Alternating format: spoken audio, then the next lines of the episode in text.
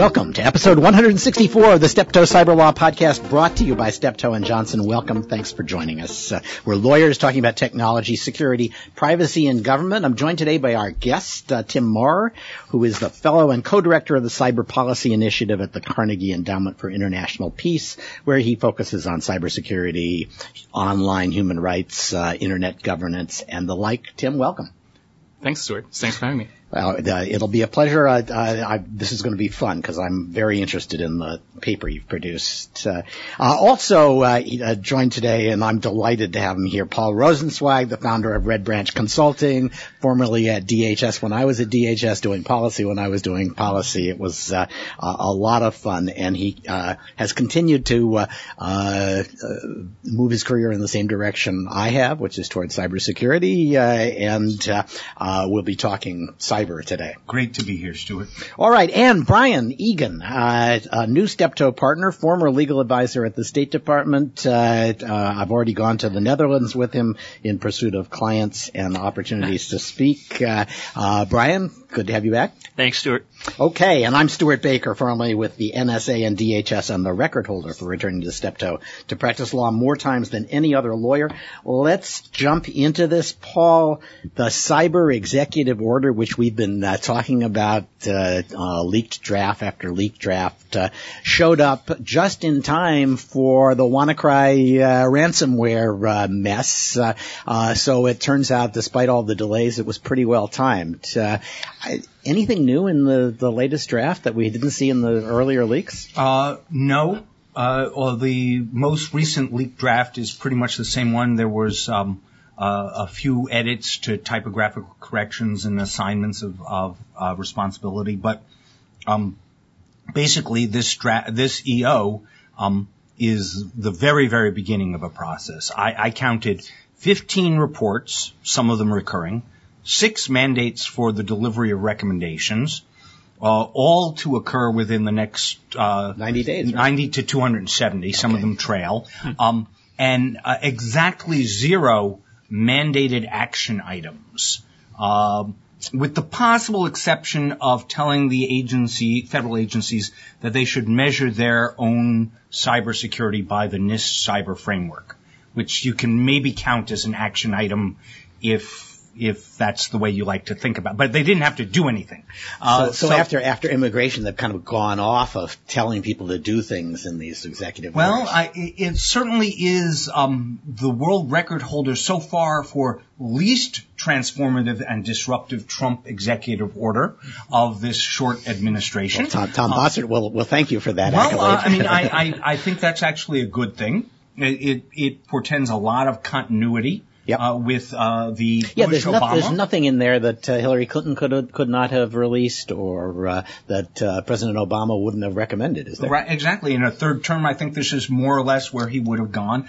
I would say that the only thing that that strikes more of a tonal difference than anything else is uh, leaning much more heavily into the idea that the private sector bears the principal responsibility for cybersecurity and the government is just an enabler through information sharing, through standard setting, through um, uh, through some of the IT transformation innovation that has gone at, that was pulled out of this EO and put in the EO for the American Technology Council.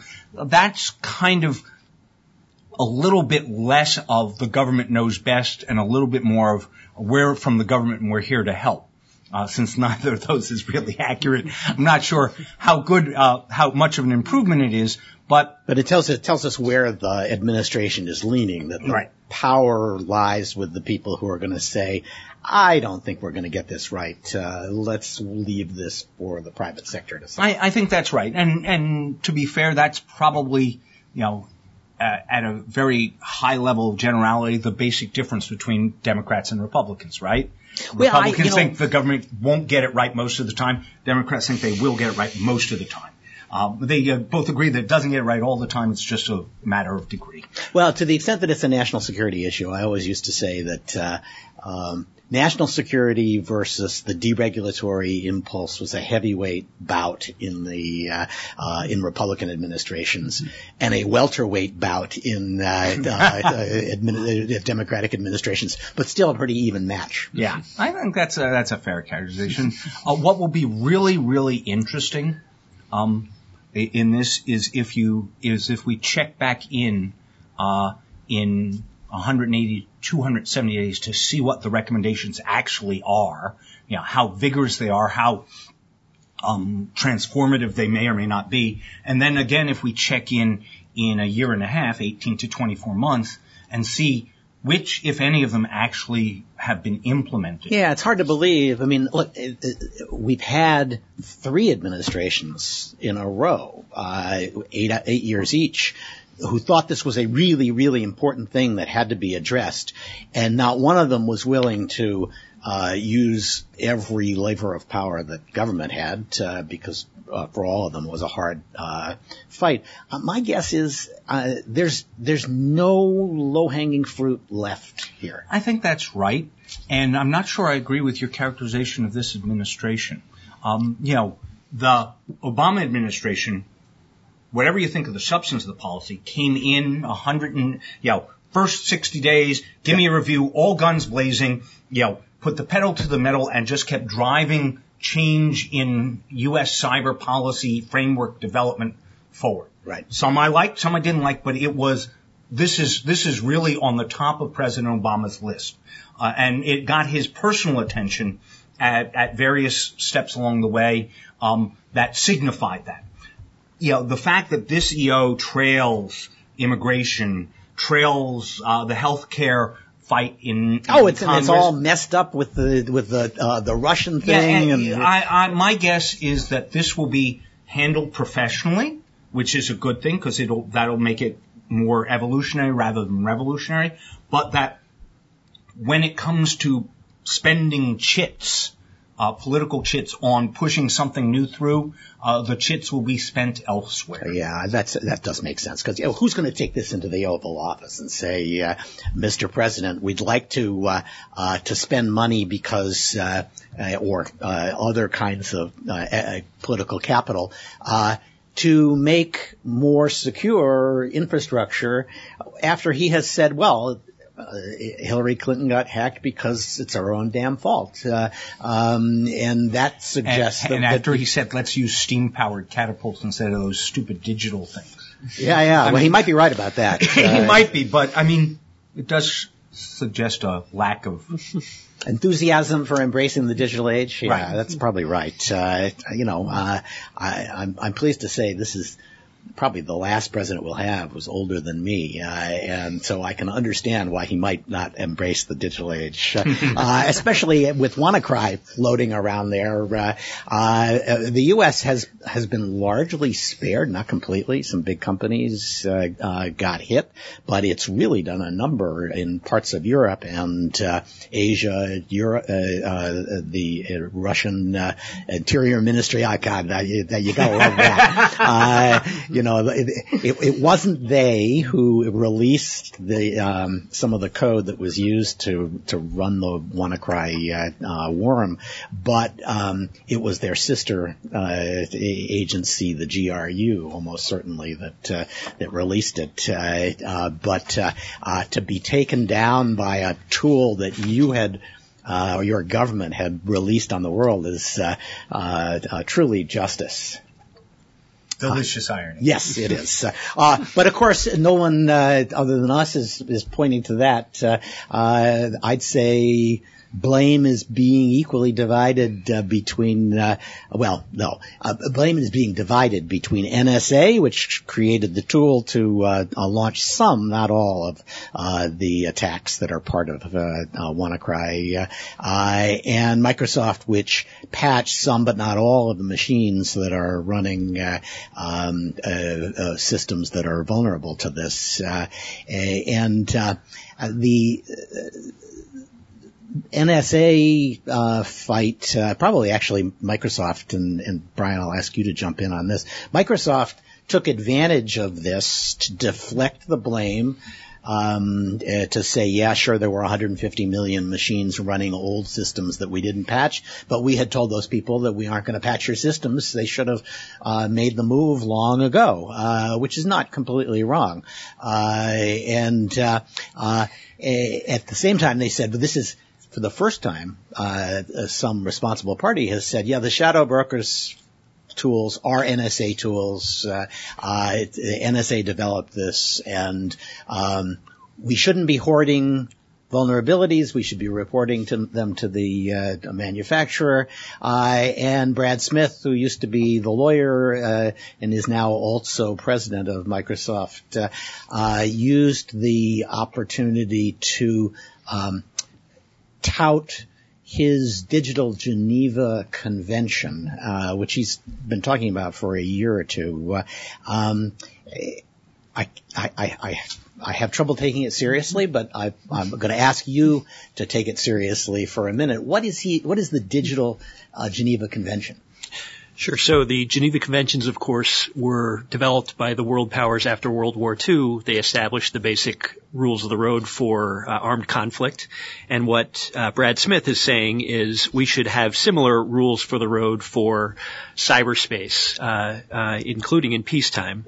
Um, it is, on the one hand, I think it's an interesting idea. It's something in light of the recent state, spate of state-sponsored cyber attacks it's something that uh, will uh, be newsworthy in a sense. I think there are some pretty enormous challenges associated with this, both in terms of substance and in process. So, in terms of substance, uh, some of the things, as you've alluded to, Stewart, that Microsoft is suggesting uh, would be very controversial amongst the world digital powers, including the United States. Uh, for example, sharing of known vulnerabilities with the private sector, the identification of certain tools to be shared with the private sector. Uh, so yeah, because he doesn't. He, he basically seems to say you should share them all if you find them. Well, that's a recipe for nobody going to look because if they really had to share them all, they wouldn't spend millions of dollars to develop a tax. They'd just say, yeah, well, Microsoft, you're on your own. You got plenty of money. Go look for them yourself. Uh, which is where Microsoft is today. I'm not sure that a ban on um, or a requirement that you share all vulnerabilities would uh, actually produce a safer internet. Now, some of the things he's talking about are things that uh, governments are maybe slowly doing. Some of them resemble some of the norms we've heard about in the context of the UN, the, G, the G7 statement earlier this year. Um, but I think it would be a challenge. If you look at Microsoft paper, uh, it's hard to see governments in any time soon coming to agreement on those things. Plus, uh, our current administration here in the U.S. has shown a complete aversion to uh, multilateral treaty negotiations. So it's yeah. a tough time uh, to be thinking about a new uh, major treaty. And this is the kind of thing that gives norm efforts a, a bad name. It's it's very self-interested, right? Uh, his, he's got six principles, and all of them are not me, not me, leave me out of it. Uh, it's sort of like you know we want to be digital Switzerland without having to actually invest in what the Swiss invested in uh, in terms of being able to defend themselves. Uh, uh, I, you know, it's uh, no targeting of tech companies. Never. Oh God. you know the, the humanity. Uh, assist private sector efforts to detect, contain, and respond to events. Report vulnerabilities to vendors rather than stockpile them to exploit them. Exercise restraint in developing weapons. Uh, um, commit to non-proliferation and limit offensive operation to avoid a mass event. I mean, some of those things you might say, yeah, that might be a good idea, but they are so clearly uh, more in Microsoft's interest than anybody else's that it's kind of hard to take this seriously as a public policy proposal. I think one of the, in, in defense of the proposal, uh, in addition to proposing the Digital Geneva Convention, uh, Microsoft is talking about uh, a set of standards that industry would have to sign up to, and they've actually done some work working with their competitors in developing those standards. Fair enough. Yes, they did. They did say, yeah, we'll we'll uh, make available our code to multiple uh, jurisdictions. Uh, but that's kind of, you know, trying to make nice to people so they won't beat you. It's, it also has, um, a, a serious foundation in uh, their economic interest because if they don't share that, no one's going to trust their code and therefore they aren't going to be able to sell their products in other countries. So I, I, I, I, am just not, I, I don't see a real probability that anyone other than Microsoft and you know maybe Apple would sign on to this stuff. You know, I think there are spaces where governments can do better in this uh, area, obviously, and um, you know, you, you, think about what's already out there. The Cybercrime Convention uh, f- uh, from Budapest 15 years ago, uh, law enforcement cooperation basically is very slow to happen under that. We, we as governments, we should be able to do better in a lot of these things. Uh, I'm, I'm not sure that the formula that Microsoft is proposing is the right approach, but having governments talk about what to do to combat cybercrime in the digital space, I think there's there's some merit to. So everybody's first introduction to uh, Bitcoin apparently is going to be going down and trying to find a way to get $300 worth of Bitcoin to send to the WannaCry uh, authors. Um, Paul, what's this mean for the future of Bitcoin? Well, I mean, you listed all the people to blame, and you didn't you didn't blame uh, Satoshi Nakamoto, the inventor of Bitcoin. I think but I have the name quite wrong, but there. Yeah, yeah. Um, eh, he's the one who enabled uh, the ability for criminals to have anonymous transfers of money across the network. Uh, I suspect that if ransomware becomes as big a problem as it looks like it might, we'll see nations uh, outlawing yeah, you know, I, I, I and even right. better, if, if, it keeps happening, at some point you say, well, the only reason we can't track these guys is they're getting paid anonymously. So uh, let's um, let's find a way to uh, uh, prevent that. Nations with black market problems outlaw cash transactions, yep. right? Uh, India just demonetized half the country by reducing all of the large bills to precisely to avoid tax avoidance. Um, even more, however, and this is kind of my off the wall idea, uh, we can destroy the Bitcoin chain, right? It, it relies on a bunch of distributed servers, none of which are immune from uh, government intervention by hacking, DDoS attacking, you name it. There are at least a dozen, well, half dozen ways that you could disrupt the reliability of the blockchain in a way that makes it no longer useful. So if Bitcoin becomes too big a problem, I suspect somebody, and it may not be us, it may be the Russians or the Chinese, is going to um, beat it. Either that or turn all their Cray, Cray supercomputers and uh, and corner the market.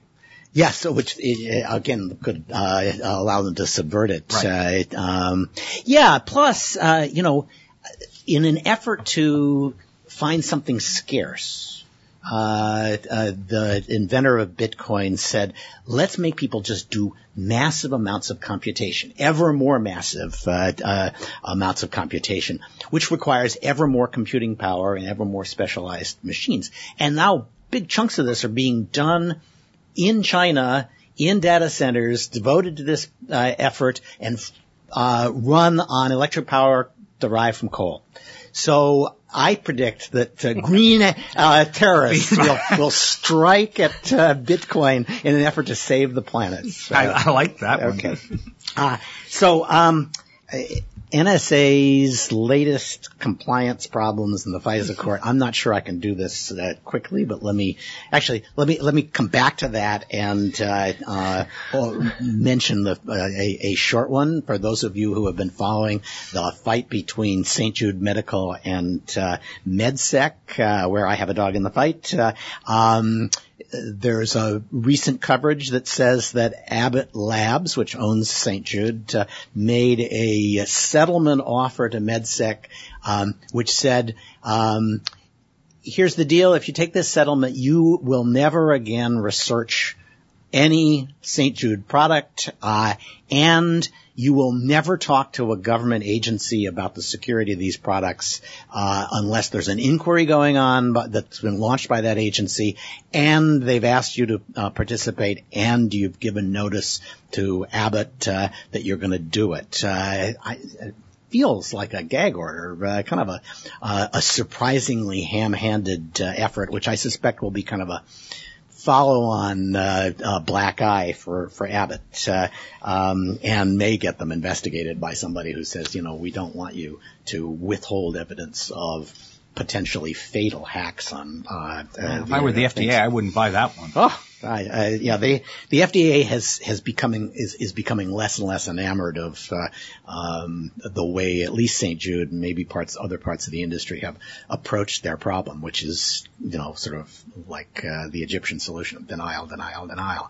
um, uh, okay, uh, so the, the the other thing I wanted to talk about was NSA's problems, and and uh, uh, Paul, uh, keep me honest here. Uh, it's complicated, but basically, uh, NSA has long had under Section 702 authority to collect information uh, where one end of the communication touches the United States, and they can look for email addresses of senders, email addresses of recipients, and email addresses that are mentioned in the body of the uh, uh, the message, uh, so that uh, um, you might be getting a message between two people. Uh, some of them might be Americans, uh, all of them might be Americans, in which one American says to the other, "Say, what's the the phone number of that terrorist that we were talking to the other day, uh, uh, and the guy says, "Here it is," and they say, "Okay." That gets picked up as it as it crosses various uh, uh parts of the network. Uh, NSA can say, "Okay, we're going to." collect that even though it's not to or from somebody who's a known terrorist or a suspected terrorist. Um, that's that about collection ran into a second problem, which is some, sometimes uh, they've been a little cautious about explaining this, but there are uh, multiple communication transactions that occur, um, uh, and I suspect that what they are is when you log on to um, the internet and you've got Gmail or Hotmail enabled. Uh, uh, Gmail or Hotmail sends you everything that you've collected, that you've received in the last uh, uh, whatever couple of hours in one big lump, which means it all gets picked up. So that if one of those messages is, oh yeah, here's the terrorist phone number, everything comes in, including emails between Americans that have nothing to do with terrorism. Uh, and that has bothered the FISA court for a long time because they're big chunk of communications. What NSA said was, don't worry, Your Honor. We'll put that in a special place and we will not look at at those communications. We will not query those communications for the names of Americans, um, because if we picked up an American communication in that, it was probably incidental. And there's a lot of Amer- Americans in there, so we're just not going to ask for information about Americans in that context.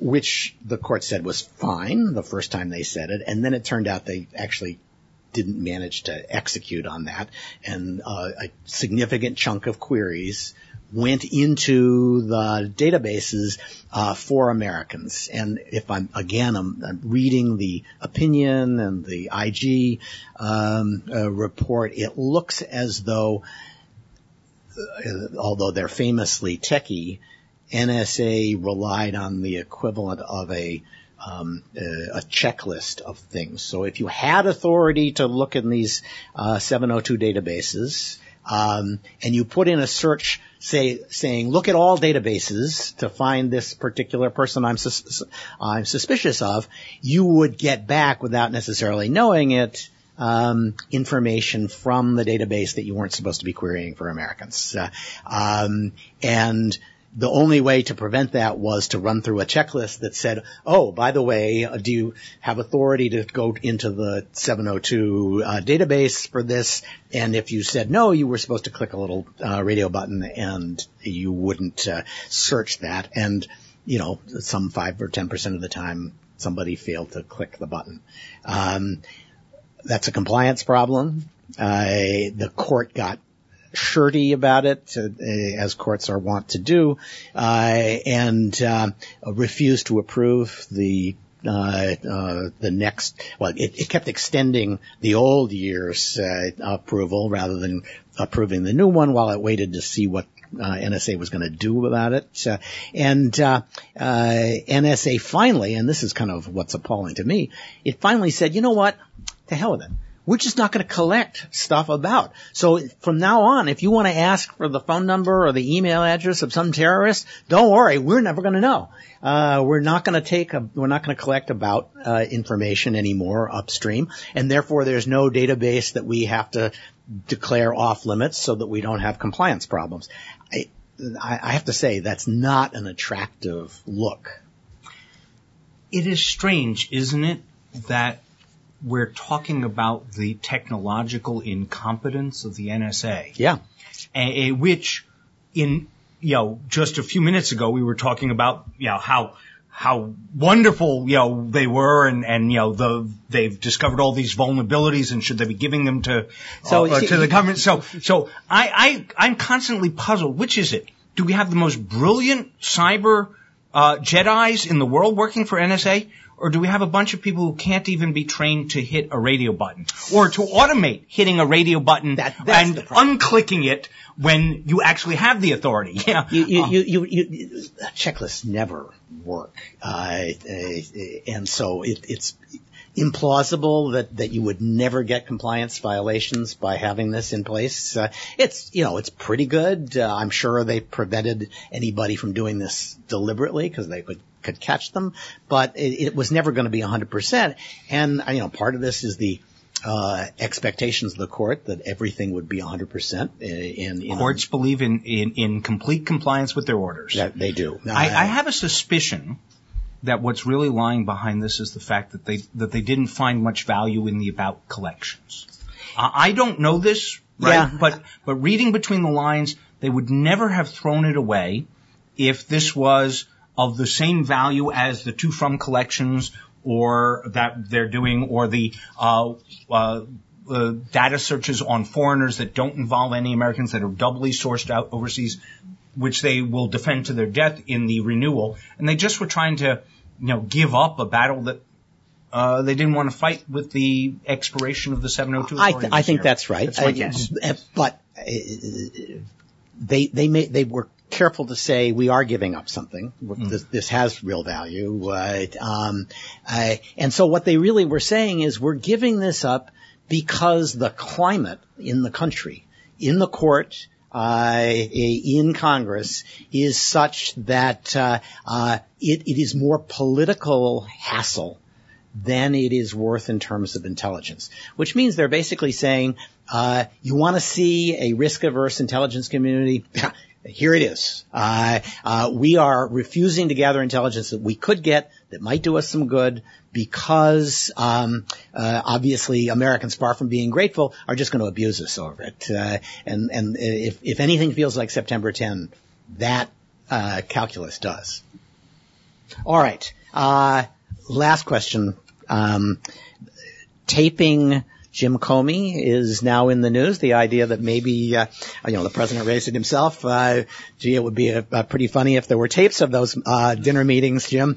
Uh, be careful what you say. Um, and there was some speculation that he has taped uh, uh, the people he does business with from time to time. Uh, um, here's my question, Paul. You you've been involved in um, investigations where the question of the legality of the tape was uh, very much at issue. Uh, um, could the president be in trouble for taping Jim Comey? Depends where he did it. Washington D.C. is a one-party consent jurisdiction, so he didn't need Jim Comey's consent to tape.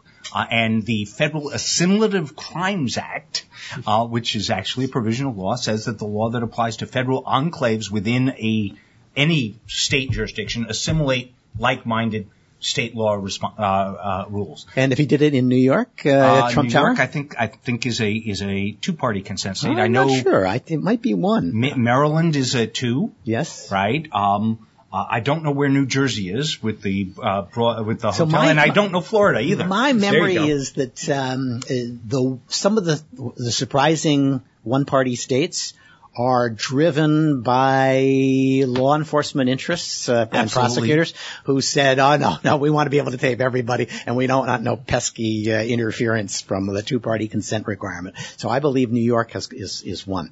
well, that may very well. What's Florida though? Mar-a-Lago. Yeah. Ah, good question. And what's New Jersey? I I, I I didn't know we were going to ask this question. Yeah, yeah. But before All you right. get to the end, I'll have the answer Okay. of Mr. Uh, uh, Mr. G. Very good. All right. Well, so let's jump into our New York is a one-party consent state, All right. Okay. and we'll have Florida in a second. But you can start with Tim because he's All much more interesting. Tim, uh, thank you for joining us. This is great. Thanks for having me, Stewart. All right, so you've been working. You you you heard uh, me disrespecting norms, at least in uh, uh, Microsoft's norms, uh, um, and you Stewart, Yes. It's a two-party consent state in Florida. Oh, do not let that uh, uh, the FBI director show up and uh, for dinner at Mar-a-Lago. Sorry, Tim. I just had to get that out of my out of, out of my thing. okay, Tim. You've written this report uh, uh, paper uh, uh, proposing what amounts to a a, a new norm. Um, give me the uh, elevator speech for why this norm makes sense, especially to people who are skeptical about norms in general. Sure, happy to. And um, I think I should start by pointing out that sometimes it's kind of hard to keep track of all these major cyber incidents, and that whereas WannaCry was probably the wake-up call for ransomware, we shouldn't forget that about a year ago, the Bangladeshi central bank, I think, was the wake-up call for the financial stability Could have been a billion dollar wake up. call. it could have been, yes. They wanted a billion dollars. They uh, managed to steal 80, um, 80 million dollars, um, so not quite the same scale. and spend it all on ICBMs, probably. I'm sure they had a wish list. Um, um, and Christmas, I think, was was fun for them uh, last year. Um, but what we saw, actually, the G20 finance ministers do earlier this year in March was really focus on financial stability in the context of th- cyber threats. So the concern about financial stability being affected by hackers has now got, reached the highest level in government. And we therefore decided, uh, I together with my colleagues at Carnegie, George Perkovich and Ellie Levite, decided to really focus on global financial stability in the context of cybersecurity. And the most severe risk is data secure, data integrity, where if data gets changed and the underlying financial value, you could see an erosion of trust. Right. So, So- because then the books don't balance at the end of the day. Uh, nobody knows who owes what, and people start to wonder whether you actually have the money that you uh, purport to have, and it's easy to get a bank run.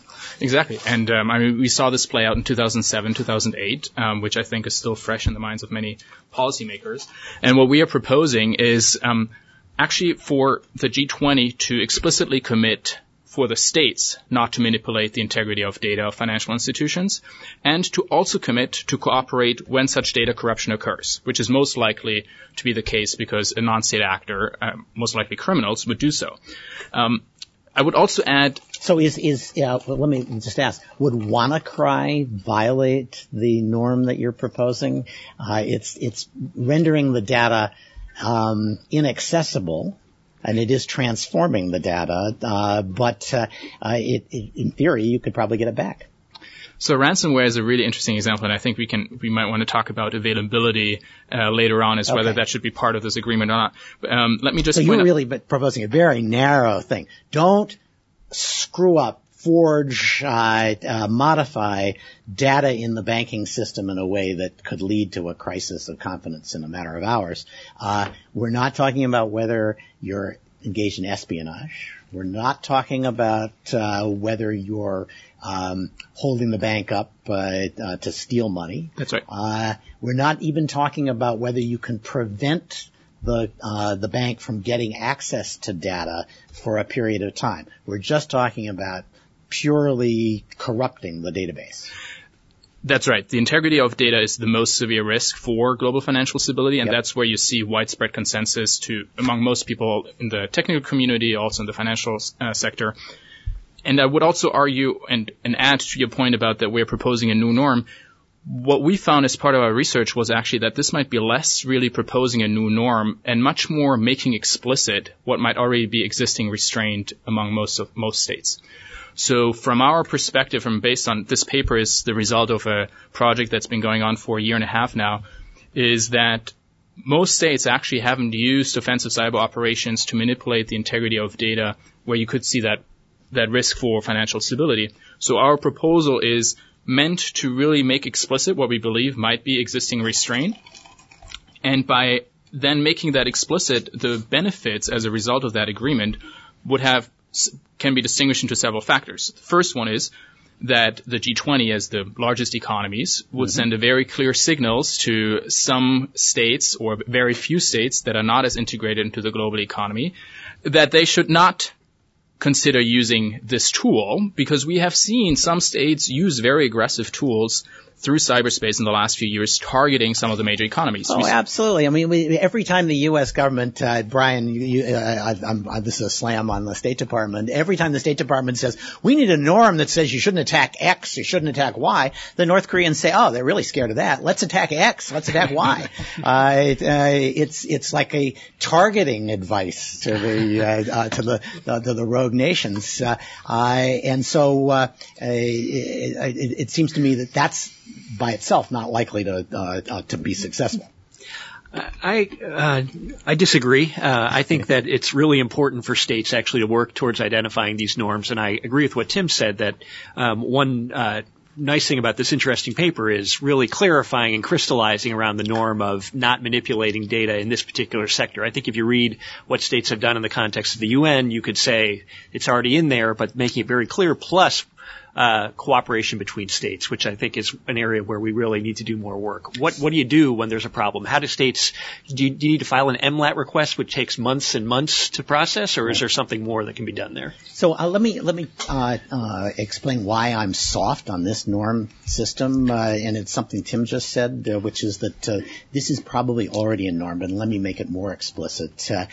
we've had time, we've had probably opportunities since the 90s to zero out Slobodan Milosevic's uh, uh, bank accounts, uh, or uh, to expose Vladimir Putin's uh, ill-gotten gains, and I've always believed, I've never been party to these interagency meetings, which is why I can speculate about them, uh, uh, that uh, every time the intelligence community or DOD said, let's do that, whoever was Treasury Secretary said, over my dead body. we cannot put at risk the stability of the financial system that is the source of much of our economic and other power, uh, uh, just for a feel-good moment uh, for some uh, tin pot dictators' uh, uh, ill-gotten gains.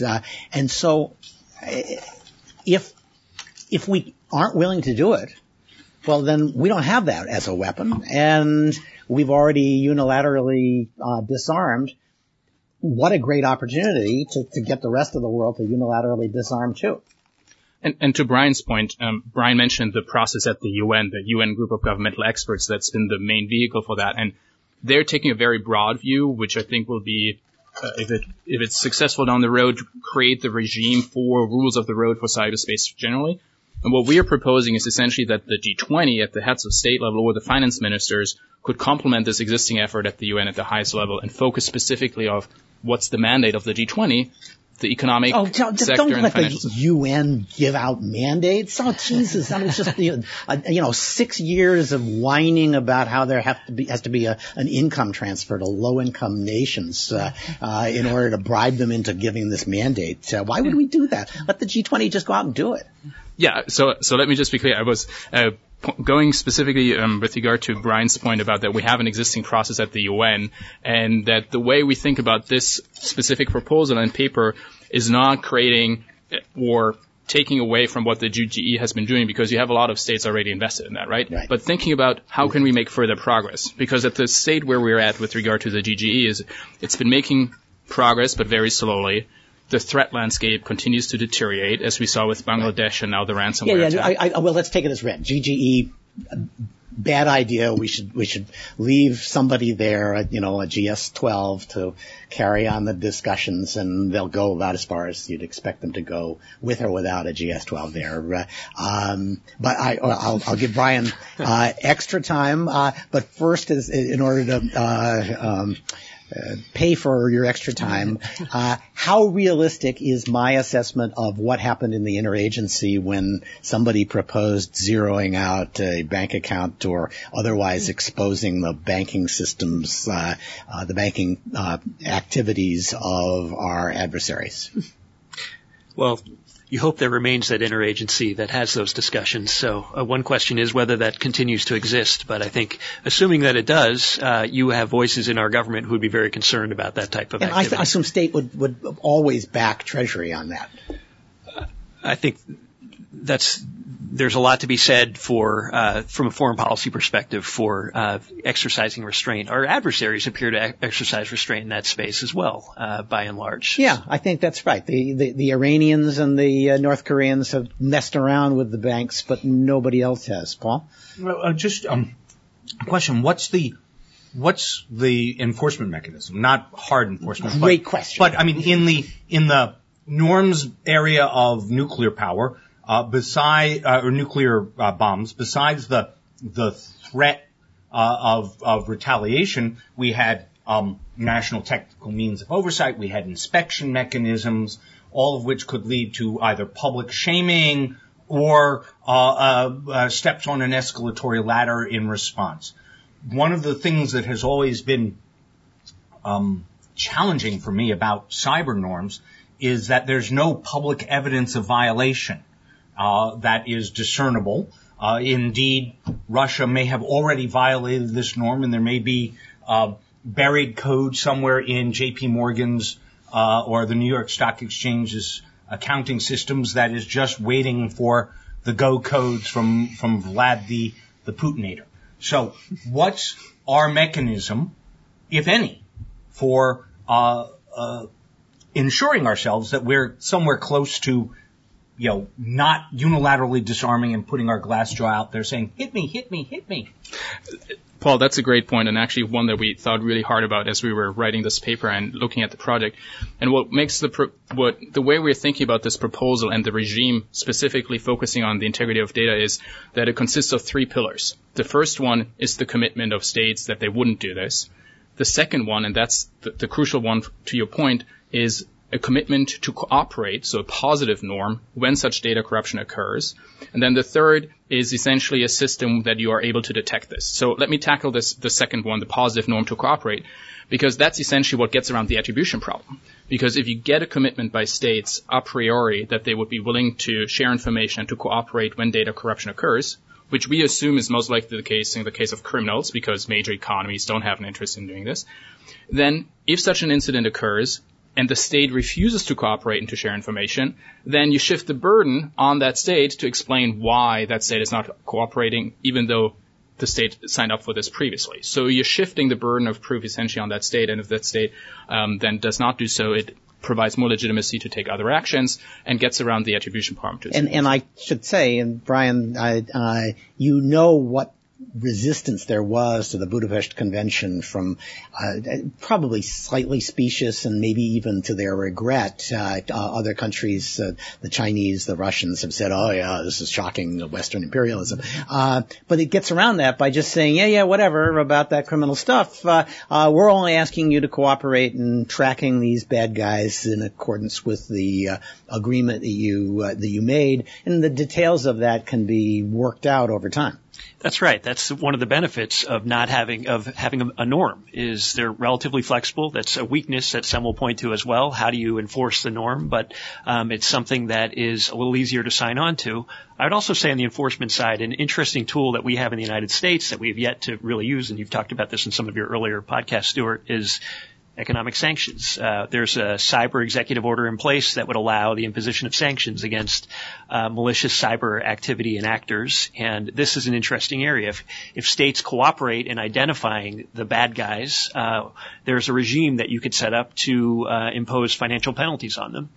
So okay, so now there's an obligation to uh, to assist, which presumably ought to uh, mean, you know, I'm in hot pursuit of the guys. I have reason to believe they used this computer. Please go get it. Uh, uh, uh, here's the, the, clues we have about their location. Uh, what can you do to investigate? right up to the point of um, intelligence services saying, "Here's what we know about people," or "Here's some of what we know about people in your territory." so you could really push the countries from which this activity occurred to be more helpful.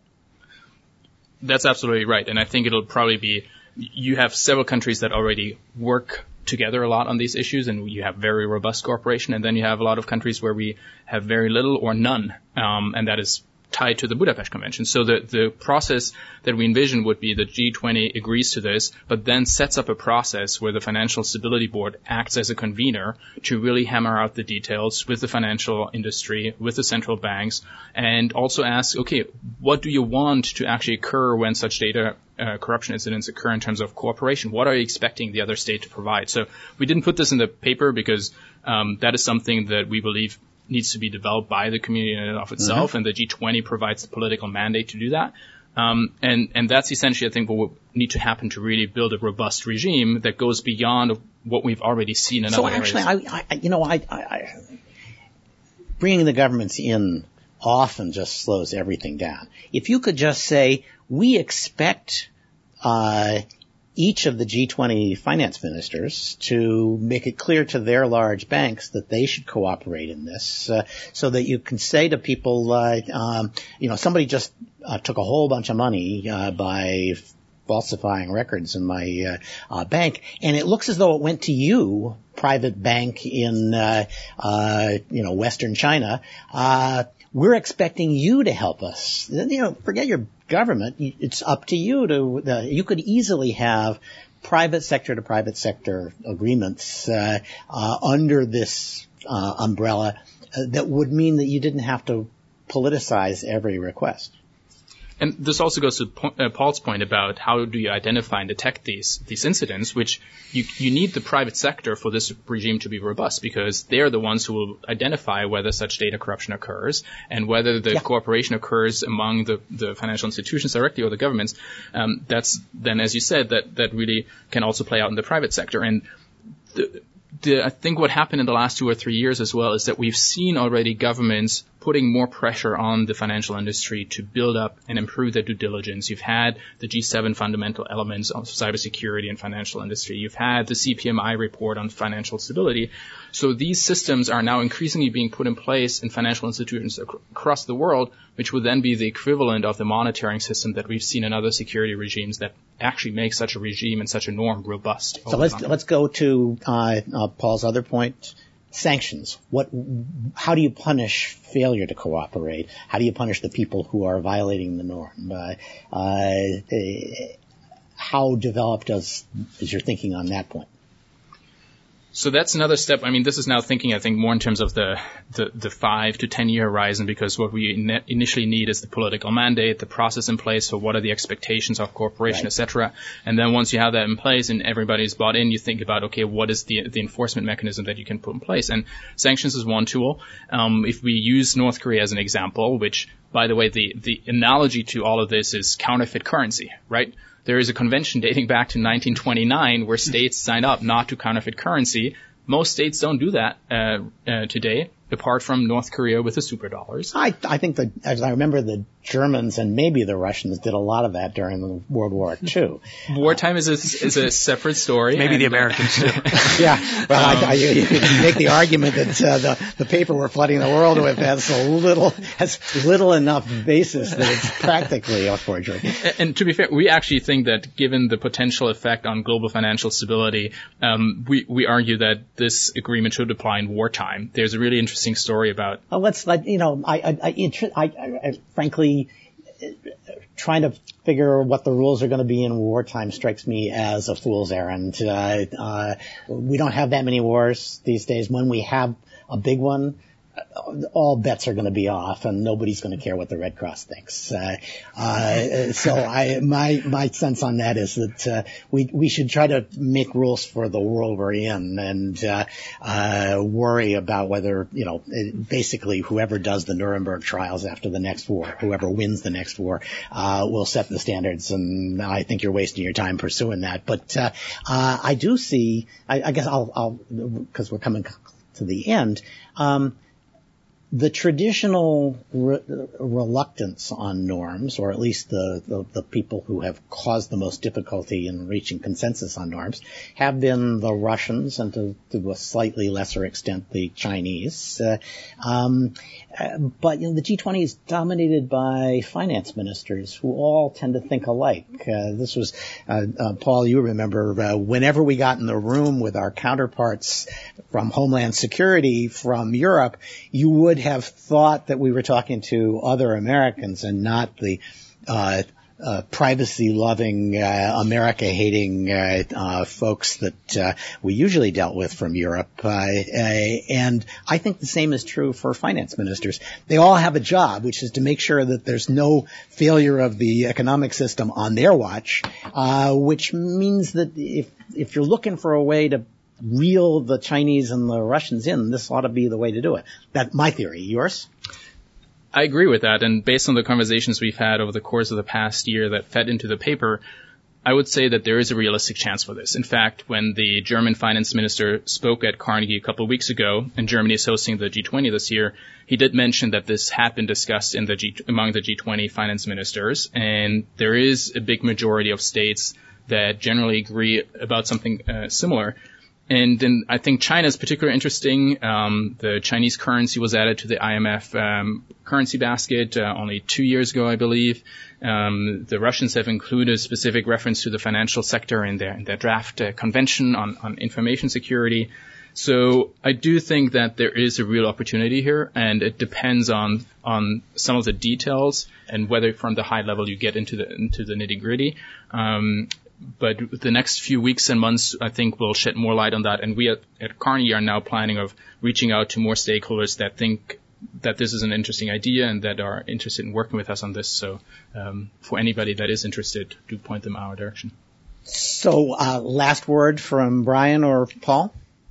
Say data privacy is an area that, particularly when you're sharing between financial institutions, um, that is something Absolutely. that will have right, to. Right now, it's a big problem. Everybody's worried about doing it uh, uh, outside the U.S. Uh, and having the G20 say, for certain purposes like this, we expect you to share the data, and that's how we interpret our law, would be enormously uh, freeing or liberating. If, if, if it can be done, yes. Right. I worry about the catastrophic failure mode the everybody signs up, but the time it's broken is the time that you know the New York Stock Exchange is wiped out to zero. So uh, you could do that tomorrow in other ways, yes. right? So uh, my sense on that is we're living with fragility, uh, uh, the current fragility, uh, and we may be dancing at the edge of the volcano uh, uh, the rest of our lives. Uh, but um, I, I, while I agree with you that this could fail badly. Uh, um, there are a lot of things that could fail badly, and I'd rather have something in place. Uh, so yeah, whoever is doing the Russian version of so this, are you being in favor of an international mark this down. It has taken 164 uh, Steptoe podcasts, but today, dear listeners, send in your notes. Ask Stewart what happened? yes. Where was he drinking before he came? Uh, has he drunk the Kool-Aid, uh, I, or has he just gone crazy? I, you're you're absolutely right. I was going to say somewhere there is somebody who does the the Russian version of the Step Steptoe Cyber Law podcast who is saying, well, if even the Baker uh, supports this, uh, you know, uh, the world has really changed. No, it must be wrong. It is secret American plot to destabilize ruble. All right, Tim, thank you so much. This was a lot of fun. Uh, uh, Paul, uh, Brian Egan, thanks very much for joining us on this. This has been episode 164, as Paul has memorably pointed out, of the Steptoe Cyber Law podcast brought to you by Steptoe and Johnson. if you got suggestions, suggestions uh, or comments on my uh, weak need, uh, uh, uh, you know, application for admission to the Democratic Party, feel free to send them to Steptoe Cyberlaw Podcast. sorry, to Cyberlaw Podcast at steptoe.com. Coming up, we're going to have Bill Crowell, former, who's the director of SafeNet, a partner at Alsop Louie, former deputy director of NSA, a big guy in the um, VC VC funding of cyber security uh, firms, which is a hot activity. And we'll ask him what's happening uh, um, from his point of view in that market. Uh, uh also, we're going to have a special episode on virtual currency and blockchain applications uh, in which the uh, blockchain takes over the podcast. we're going to have Meltem Demirors, who is the director of the Digital Currency Group. Uh, and we hope you'll join us for those and other episodes as we once again provide insights into the latest events in technology, security, privacy, and government.